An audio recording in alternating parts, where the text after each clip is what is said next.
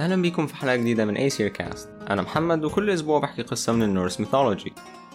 النهارده هنتكلم عن 2 اخوات كلنا نعرفهم وكلنا بنشوفهم الصبح وبالليل. النهارده هنحكي قصه سول وماني.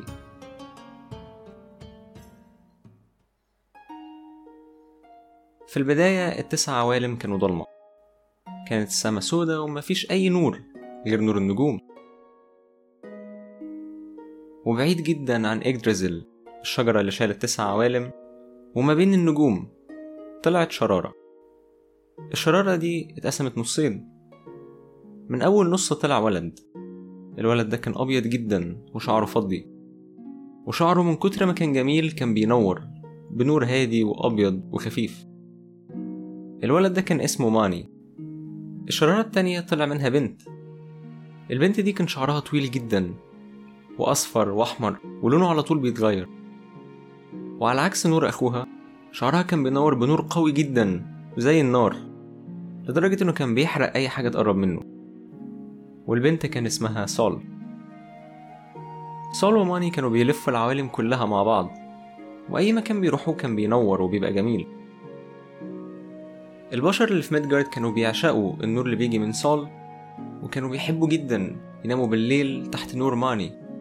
حتى الأيسر اللي عايشين في أسجارد كانوا بيحبوا سول وماني، لأن نور سول وماني كان بيعكس جمال الأيسر، وكانوا لما بيقفوا في النور بتاعهم بيبانوا أجمل مما كانوا بمراحل.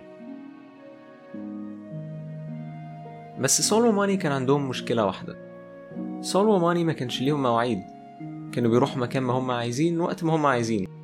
شوية يروحوا أسجارد، شوية يروحوا ميدجارد، وشوية يقعدوا في يوتنهايم، وشوية يسيبوا الشجرة ويمشوا بعيد ويسيبوا الدنيا كلها ضلمة.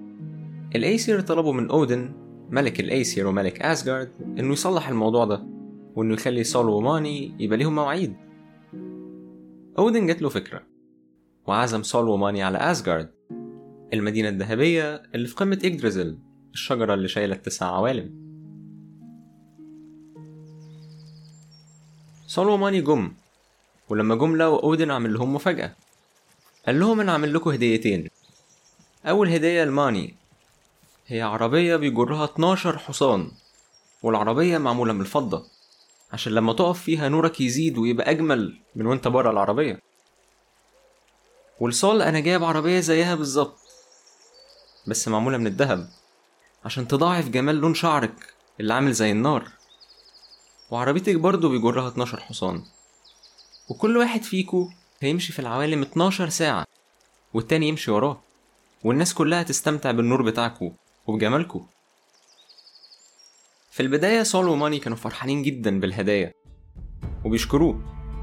بعدين اتضايقوا وقالوا له ان انت ملك الأيسير وملك أسجارد بس انت مش الملك بتاعنا، واحنا أحرار نروح مكان ما احنا عايزين ونمشي وقت ما احنا عايزين، والهدايا اللي انت جايبها لنا دي اصلا مش جميل، ده حقنا لأن احنا بننور العوالم كلها بمزاجنا ولغير ما حد يقول لنا. وهم واخدين العربيات بتاعتهم وماشيين،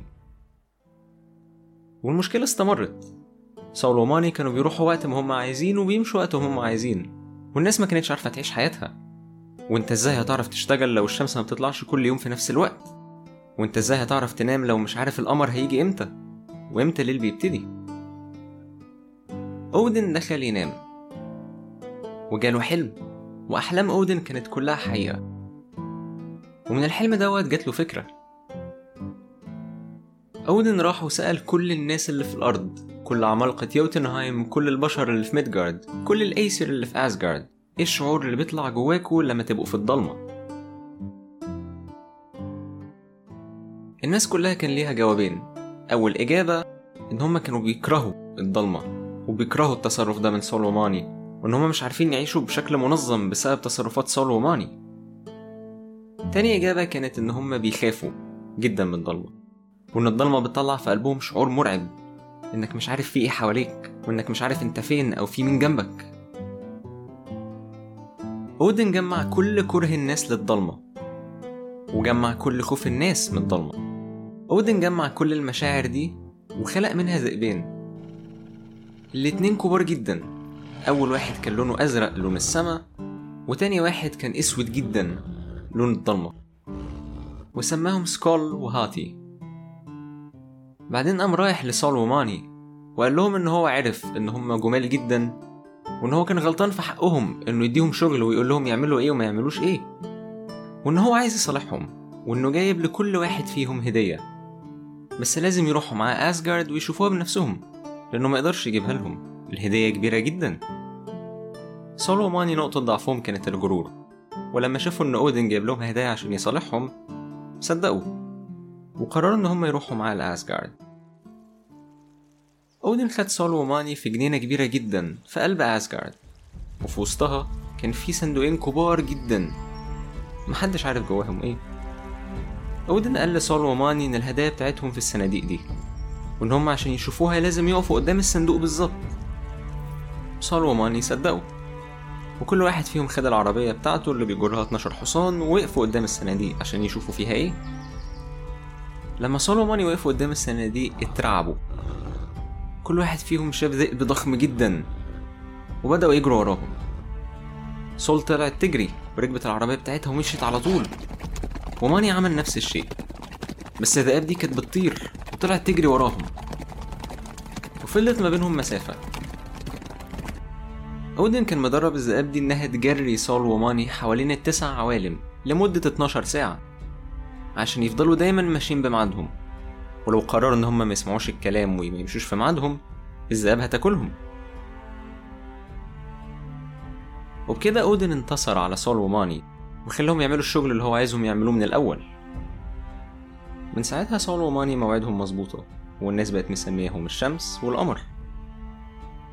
بس في نفس الحلم اللي أودن حلمه واداله الفكرة دي، أودن كان عارف حاجة مرعبة جدا، إن في يوم من الأيام سكول وهاتي هيحصلوا سول وماني وهياكلوهم والعالم هيرجع ضلمة جدا وهتبقى ديت نهاية العالم، ودي كانت حاجة بتخوفه على طول.